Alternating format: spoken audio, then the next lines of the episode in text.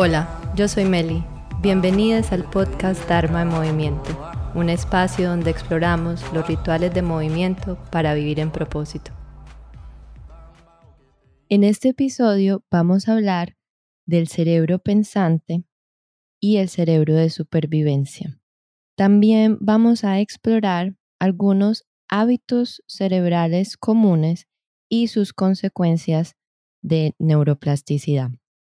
En el episodio anterior hablamos de la neuroplasticidad como ese concepto científico que nos muestra que las experiencias repetidas tienen efectos importantes en nuestro cerebro y en nuestro sistema nervioso.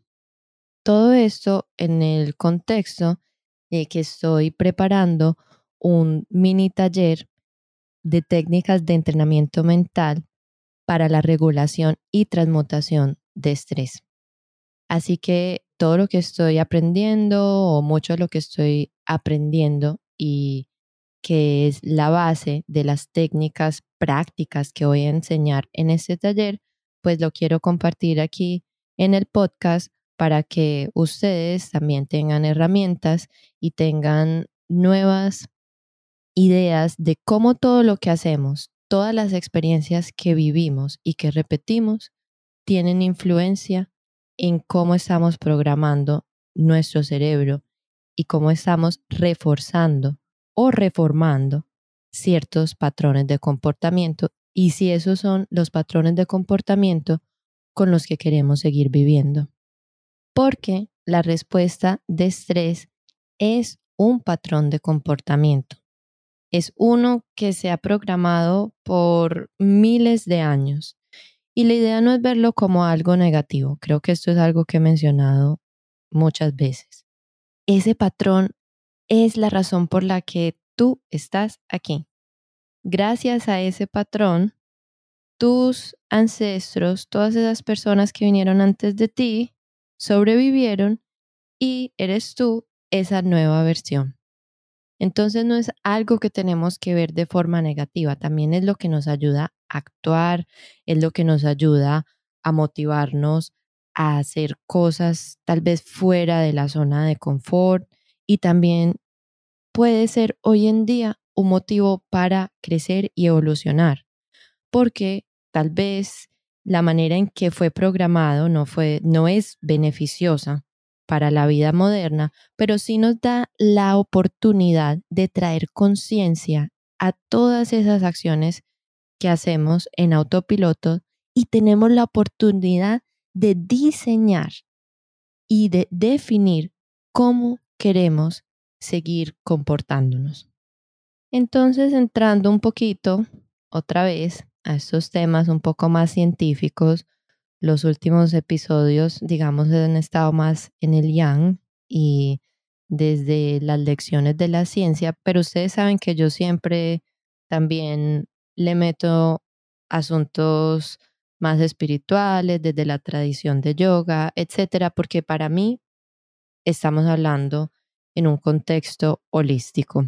Y no se trata solamente de entender esto desde la neurociencia, sino también de cómo los yogis o otros maestros ya entendían estas cosas, tal vez no tenían las imágenes del cerebro antes y después de repetir ciertos patrones, pero sí habían observado y habían llegado a ciertas conclusiones y habían desarrollado técnicas para ayudarles a reprogramar estos comportamientos. Entonces ya entrando en materia, vamos a entender el cerebro en tres partes. Y estas tres partes se han ido desarrollando a medida que hemos ido evolucionando. Las partes, digamos, más antiguas, o aunque en el mundo espiritual hay aquí algunas controversias porque se cree que esta parte es más moderna y que antes, durante Atlantis o Lemuria, teníamos unos cerebros mucho más avanzados, pero ahí sí se los dejo como información, así como les dije, cubrimos diferentes temas. Hoy nos vamos a ir más por esta parte científica. Entonces, esta parte que se ha observado en el proceso de evolución, tal vez sea la parte o de las partes más antiguas del cerebro, está en la parte de atrás o más profunda de nuestro cráneo. Esta parte más antigua está compuesta por el cerebelo y el tronco encefálico. Se conoce comúnmente como el cerebro reptiliano. En la segunda parte o la segunda parte que vamos a explorar del cerebro, vamos a hablar del sistema límbico que está en la mitad de la cabeza y que también se conoce como el cerebro mamífero, porque es esta región que compartimos con otros mamíferos. Esta región es la responsable de la neurocepción. Lo hablábamos en el episodio anterior. Si no se lo han escuchado, se lo recomiendo mucho. Es esa capacidad de detectar seguridad, peligro o amenaza de vida a través de las señales del entorno, las relaciones con otros o las señales viscerales del cuerpo. También controla la memoria y las emociones. Así que juntos el sistema límbico y el cerebro reptiliano del cerebelo y el tronco encefálico, todos estos juntos forman lo que llamamos el cerebro de supervivencia. Lo que esté pasando en el cerebro de supervivencia está pasando de forma inconsciente. Es ese 95% que determina nuestras acciones. No estamos en control. Pero podemos ver lo que está pasando en este cerebro de supervivencia a través de las emociones y las sensaciones físicas en nuestro cuerpo. Por eso ahí es importante entender que las emociones y las señales de nuestro cuerpo no son algo que tengamos que esconder o que ignorar. Más bien es el lenguaje de nuestro cuerpo, son unas herramientas diciéndonos, aquí hay algo que tal vez no esté funcionando bien. Y no se trata de eso que nos vende muchas veces en el mundo de los deportes o hasta en el mundo de los negocios, la dominación del cuerpo a través de la mente. No, muy por el contrario, se trata de una comunicación. Cuando tenemos bien en sintonía esa comunicación, es que podemos redefinir esos patrones de comportamiento que llevan al mejor desempeño en cualquiera de esos aspectos, sean deportes, sea la productividad, sean los negocios, el arte, lo que sea. La tercera parte del cerebro es la más nueva a nivel de evolución y la evolución que entendemos, digamos, con la información que tenemos ahora. Y es la que está en la parte más exterior del cerebro y que vamos a llamar el cerebro pensante se conoce como la neocórtex. Esa neocórtex es responsable por todos nuestros pensamientos conscientes y todo lo que es racional. También es lo que controla nuestro sentido de autopercepción o de conciencia, la parte ética, las normas y el lenguaje. Nuestros cerebros pensantes y de supervivencia son responsables de diferentes funciones y toman decisiones de maneras diferentes. Esta idea fue popularizada o se hizo más conocida por el trabajo del economista Daniel Kahneman en su libro que me gusta mucho, Thinking Fast and Thinking Slow, pensando rápido y pensando lento muy, muy recomendado de esas cosas del mundo de la economía que rescato. Pequeño paréntesis, estudié economía, pero nunca hice un ejercicio como tal. Pensar despacio es esa manera controlada del cerebro pensante y es deliberada, es voluntaria, es consciente. Sabemos lo que está pasando en el cerebro pensante cuando escuchamos esa vocecita, esa narrativa o esos comentarios que llevamos en la cabeza, ay, qué lindo eso, qué pereza aquello, ¿será que hago lo uno, será que hago lo otro? Ese es el cerebro pensante pensando. El cerebro pensante es responsable por el proceso de abajo hacia arriba. Eso quiere decir que controla nuestros procesos cognitivos conscientes, las respuestas cognitivas conscientes a lo que experimentamos. El cerebro pensante también controla las funciones ejecutivas, donde dirigimos nuestra atención. ¿Qué es lo que guardamos en la memoria activa? ¿Cómo nos concentramos y cómo tomamos decisiones? Nuestro cerebro pensante también hace la regulación de abajo hacia arriba del estrés o de la activación de estrés, de las emociones, de los antojos y de los impulsos. El cerebro pensante también controla la famosa fuerza de voluntad. Más adelante vamos a entender que no todo es asunto de fuerza de voluntad, que mucho sí tiene y que muchas decisiones podemos tomar, pero si no reprogramamos el cerebro, pueden tener la fuerza voluntad de Sansón esos patrones de comportamiento se van a repetir. Así que a veces el mejor hack de productividad es ir profundo a esos patrones y a esas herramientas que nos ayudan a reprogramarlos. El cerebro pensante también controla la memoria explícita, la capacidad de aprendizaje y también controla lo que podemos recortar intencionalmente. La memoria explícita y estos aprendizajes se guardan en el hipocampo. Por otro lado, nuestro cerebro toma decisiones rápidas también. Y pensar rápido está controlado por el cerebro de supervivencia. Y las respuestas son rápidas, son automáticas, son involuntarias, son inconscientes. Como dije hace un momento, el cerebro de supervivencia no se comunica verbalmente como el cerebro pensante, donde escuchamos esa conversación que creemos que eso somos nosotros, sino que trabaja de forma inconsciente. Sabemos lo que está pasando en el cerebro de supervivencia según los mensajes que nos mandan a través de las sensaciones corporales.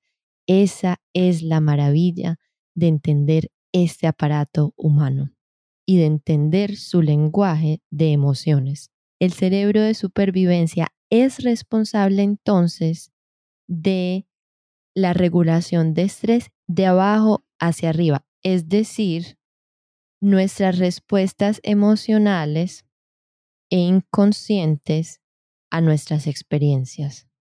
Y para no confundirnos, el cerebro de supervivencia también tiene una parte muy importante en esa habilidad de la neurocepción, pero es la parte inconsciente de esta evaluación. Y esta parte es la que pasa en la amígdala.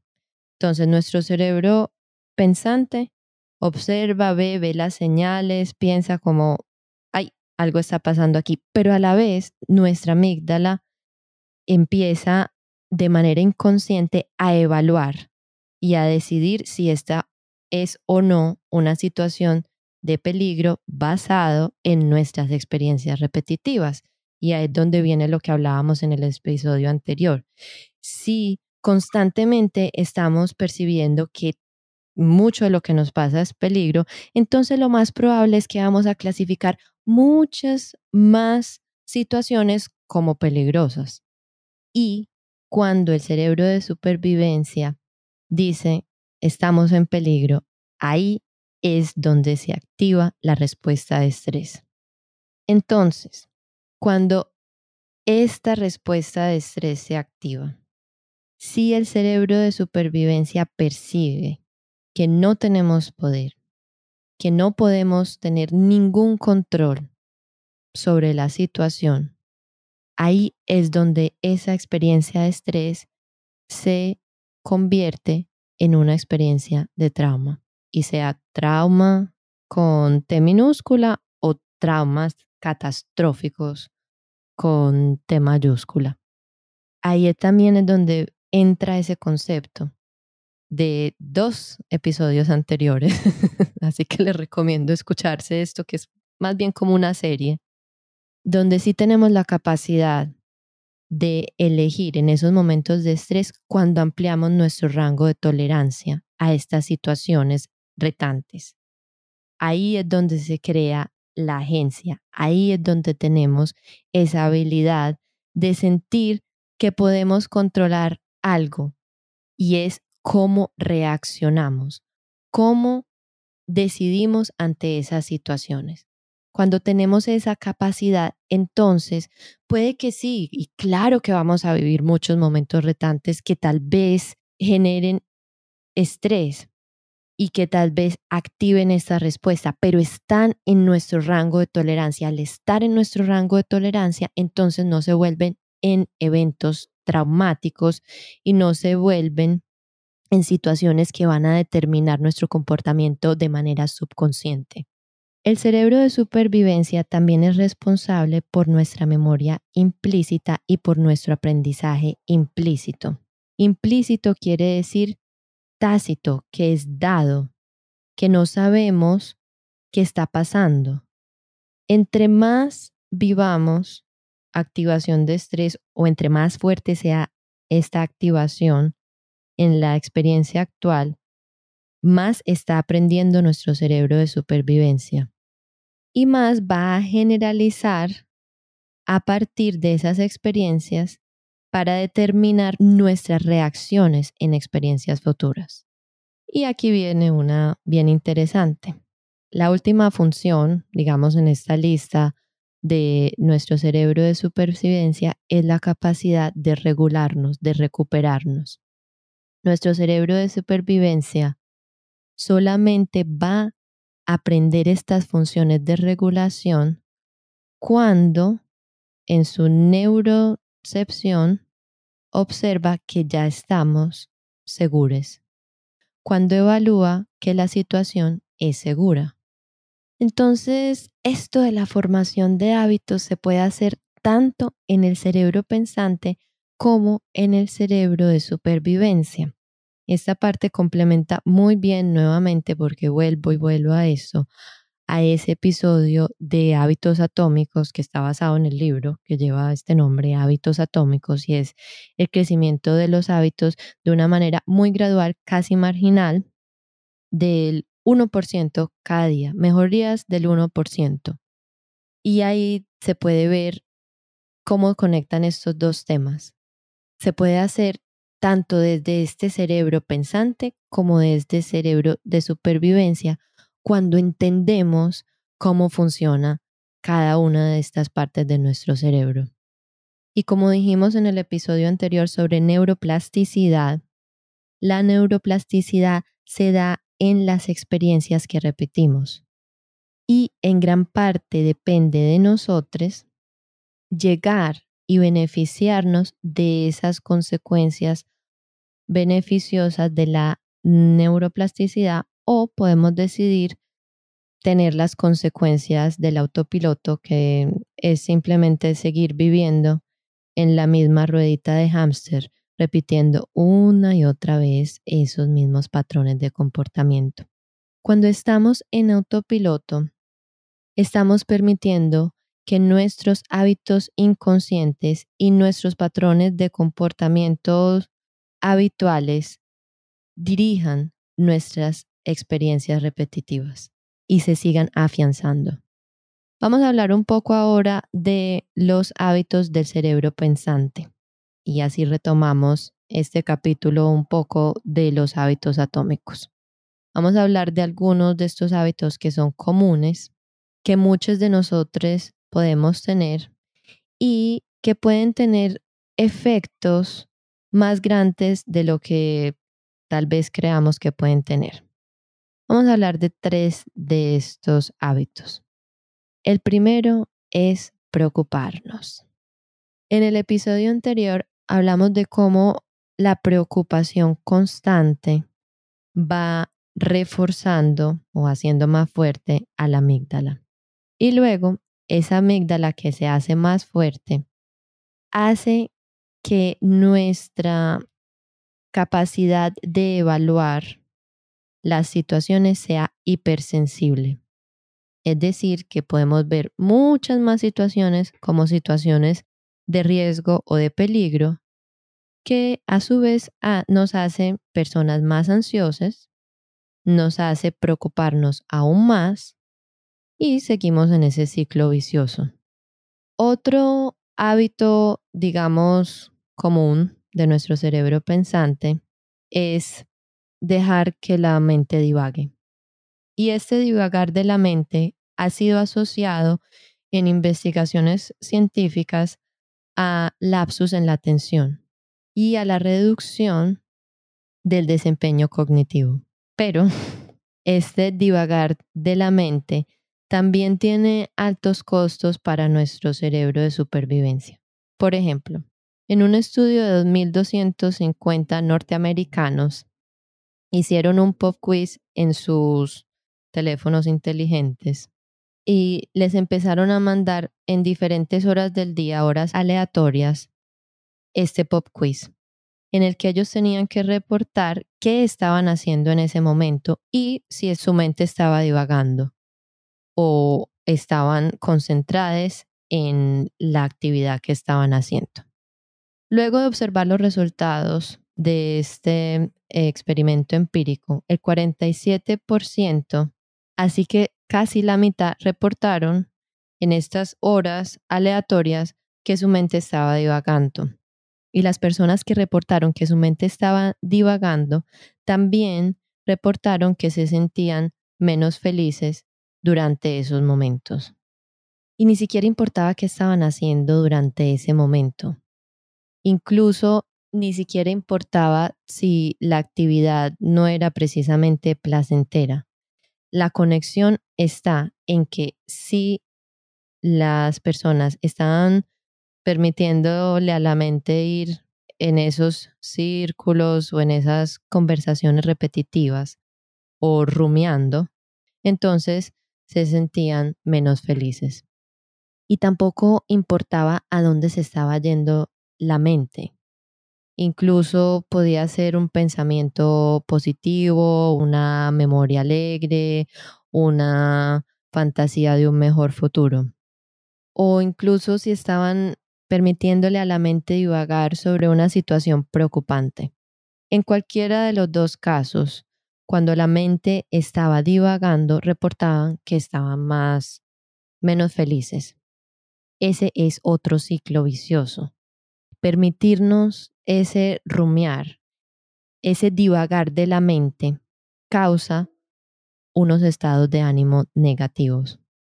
Y esos estados de ánimo negativos alimentan ese deseo o ese patrón, más que un deseo, es un patrón de comportamiento de permitirle a la mente divagar.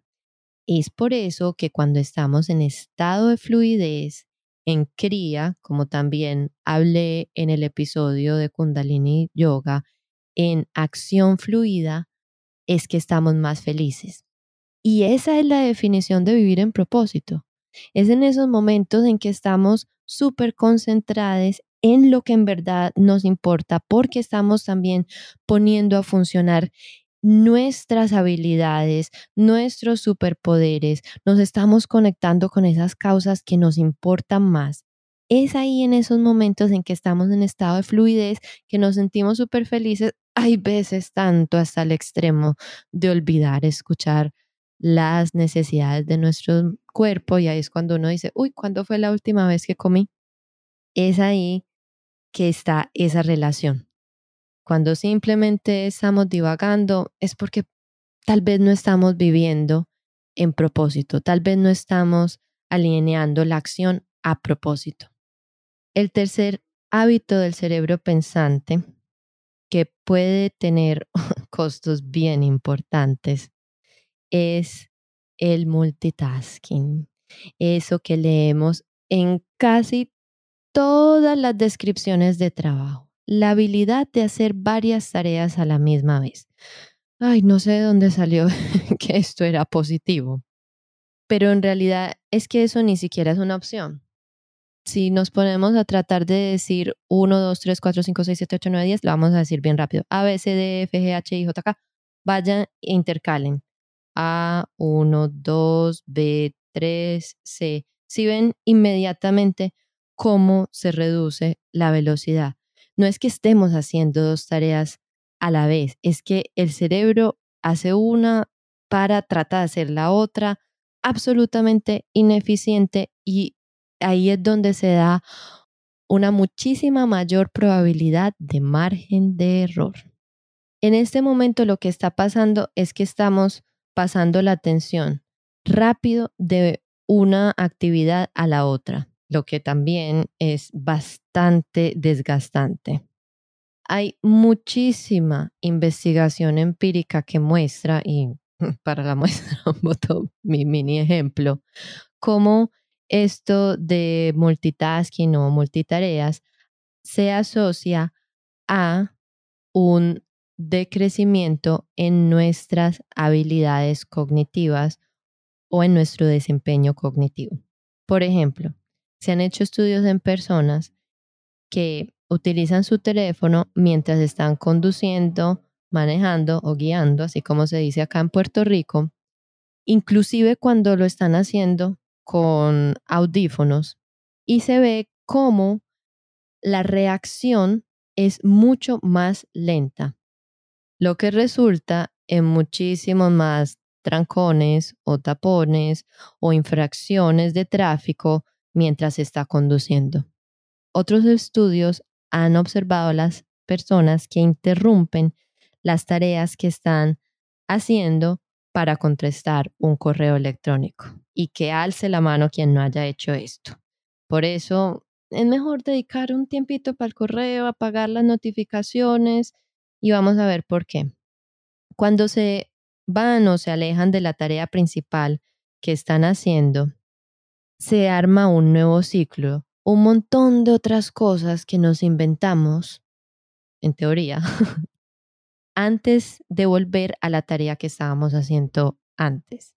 Y eso hace que se cree esa sensación de que no nos rinde el tiempo, que tenemos esa presión. Ahí es donde viene otra vez ese tema de sentirnos sobrecogidos y abrumados, que tenemos demasiado que hacer. Pues claro, si no estamos dedicando la atención a hacer una cosa bien hecha, y eso no quiere decir que sea culpa de nosotros, tampoco quiere decir que somos culpa de nuestra sociedad y de la tecnología, pero sí tenemos la capacidad de elegir sobre nuestros sistemas y sí tenemos la capacidad de elegir si apagamos las notificaciones del email, las notificaciones del celular mientras nos dedicamos a hacer una tarea y ahí les dejo para que investiguen, nota a pie de página, el método de Pomodoro, 25 minutos de actividad concentrada, cinco minutos de descanso. En esos cinco minutos de descanso, pues ojalá escuchamos del cuerpo y estiremos, pero también uno puede ir y responder rapidito ese correo que tal vez uno sabe que iba a llegar, pero permitirnos esos momentos, esos bloques de concentración es lo que nos permite en verdad ser más productivos. Y aquí viene una bien interesante. Estos estudios experimentales en laboratorios también han mostrado que el multitasking está asociado con el decrecimiento de nuestra atención. Obviamente, se ve claro en el ejemplo que di antes y en la memoria que estamos utilizando en ese momento, esa memoria actual. Y para sumar un poco aquí de ironía, lo que se ve es que a medida del tiempo, la velocidad para cambiar de una actividad hacia la otra se hace cada vez menor. Así que ahí tienen, entre más multitasking traten de hacer, menos rápido se van a hacer. Y entonces, si esa es la evaluación o la medida de productividad, por ahí no es. El multitasking también tiene costos para el cerebro de supervivencia y uno de estos principales costos es la reducción de una región que se llama la corteza cingulada anterior o por sus siglas en inglés ACC o ACC. Esta parte, la ACC, es la que está involucrada en el control de los impulsos y en la regulación de las emociones. Así que ahí podemos ver el multitasking tiene consecuencias aún mayores. Hay veces cosas que no le podemos hacer la asociación.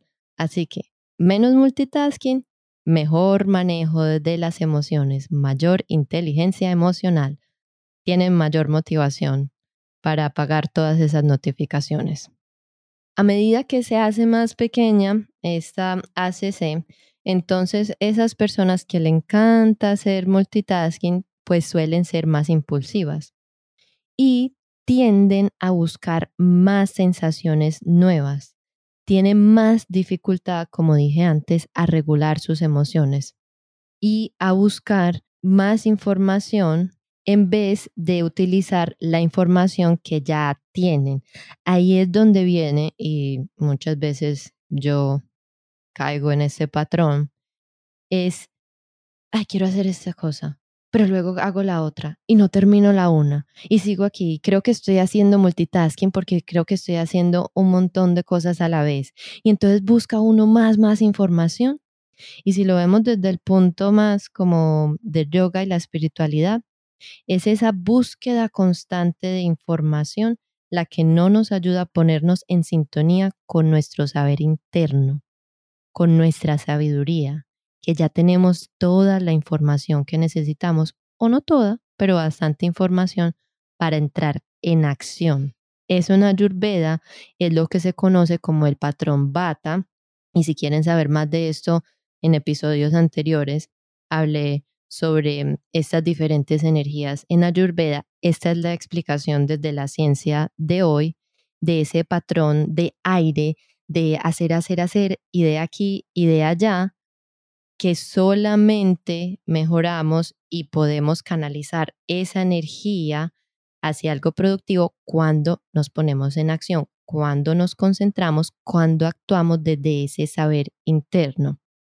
Y esto luego entonces se une a que esa búsqueda constante de información, la noticia aquí, el artículo allá, el curso aquí, el curso allá, y no paro, y no paro, y no paro, no paro, que es un patrón bien común también en el mundo la espiritualidad de sentirnos que no somos suficientes y que no hemos terminado una técnica aquí cuando vamos buscando allá o que no hemos afianzado una práctica acá, lo que nos hace hipersensibles en la neurocepción, es decir, en percibir peligro. Y tal vez en ese mundo espiritual, en percibir o este mundo de transformación, en percibir que todo lo tenemos que transformar ya, que todo se tiene que, entre comillas, sanar ya. Ahí es donde viene esa invitación de no, parar un momento y sí que se los estoy diciendo pero, a ustedes, pero me lo estoy diciendo a mí a gritos también. Parar un momento y cultivar esa sabiduría interna. Así que todo lo que hacemos, desde el multitasking en el celular, desde la tarea más mundana, tiene efectos hasta en lo más profundo, en lo más etéreo y en lo más espiritual. Así que, resumiendo, porque es mucho lo que hemos desempacado en este episodio ya, cualquiera que sea esa experiencia repetitiva que decidimos tener, y eso sí que es una decisión, porque sí podemos parar esos patrones cuando nos hacemos conscientes, y así sea que lo hagamos de manera inconscientes, tienen efectos sobre nuestra mente y nuestros cuerpos. Estos métodos por defecto de autopiloto, estas mentes divagantes, la preocupación constante, el multitasking, tienen una inercia muy poderosa. Y entre más los seguimos reforzando, más esfuerzo nos va a tomar interrumpirlos y dirigir nuestra atención a algo diferente, al momento presente y en el momento presente tener esa capacidad, esa agencia de dirigir nuestra atención y nuestra energía hacia nuestro propósito. Sin embargo, no tiene que sonar como el fin del mundo y como no, yo ya he hecho esto toda la vida, yo ya, ya, apaque y vámonos, yo ya no tengo solución. No, ahí volvemos al episodio anterior tenemos la fortuna de la neuroplasticidad hacia el lado del beneficio también. y que con entrenamiento y repetición es posible reprogramar a nuestro cerebro para cultivar esa conciencia en el momento presente y que ese sea nuestro nuevo modo por defecto o nuestro nuevo autopiloto automático. Cada vez que nos despertamos de la preocupación de permitirle a la mente que divague, del multitasking, tenemos una oportunidad de decidir no reforzar ese patrón y más bien de reforzar nuestro nuevo autopiloto o modo por defecto de conciencia. Y eso es lo que nos da, y ese es el beneficio que nos da entrenar nuestra atención o nuestro control de atención con las técnicas de entrenamiento mental.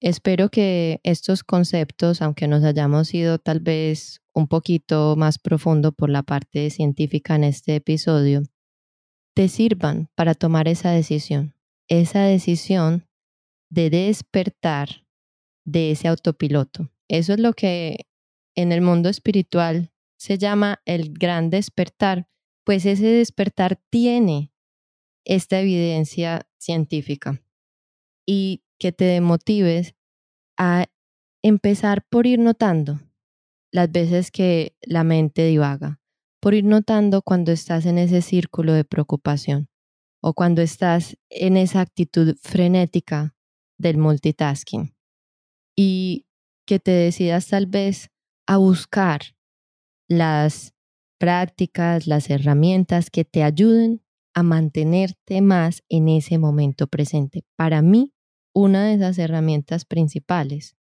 ha sido el entrenamiento mental en combinación con mis otras prácticas de conciencia, de yoga, de reflexión escrita. Pero esta ha sido clave, clave para tejer eso que aprendo en mi vida diaria.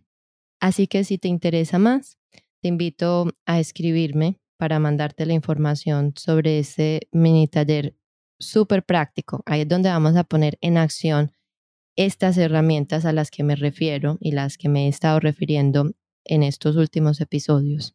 Muchísimas gracias por escuchar. Sadna. Te agradezco si puedes compartir este podcast con alguien a quien le pueda servir. Si tienes alguna pregunta, me puedes escribir o mandarme un DM por Instagram. Sadna.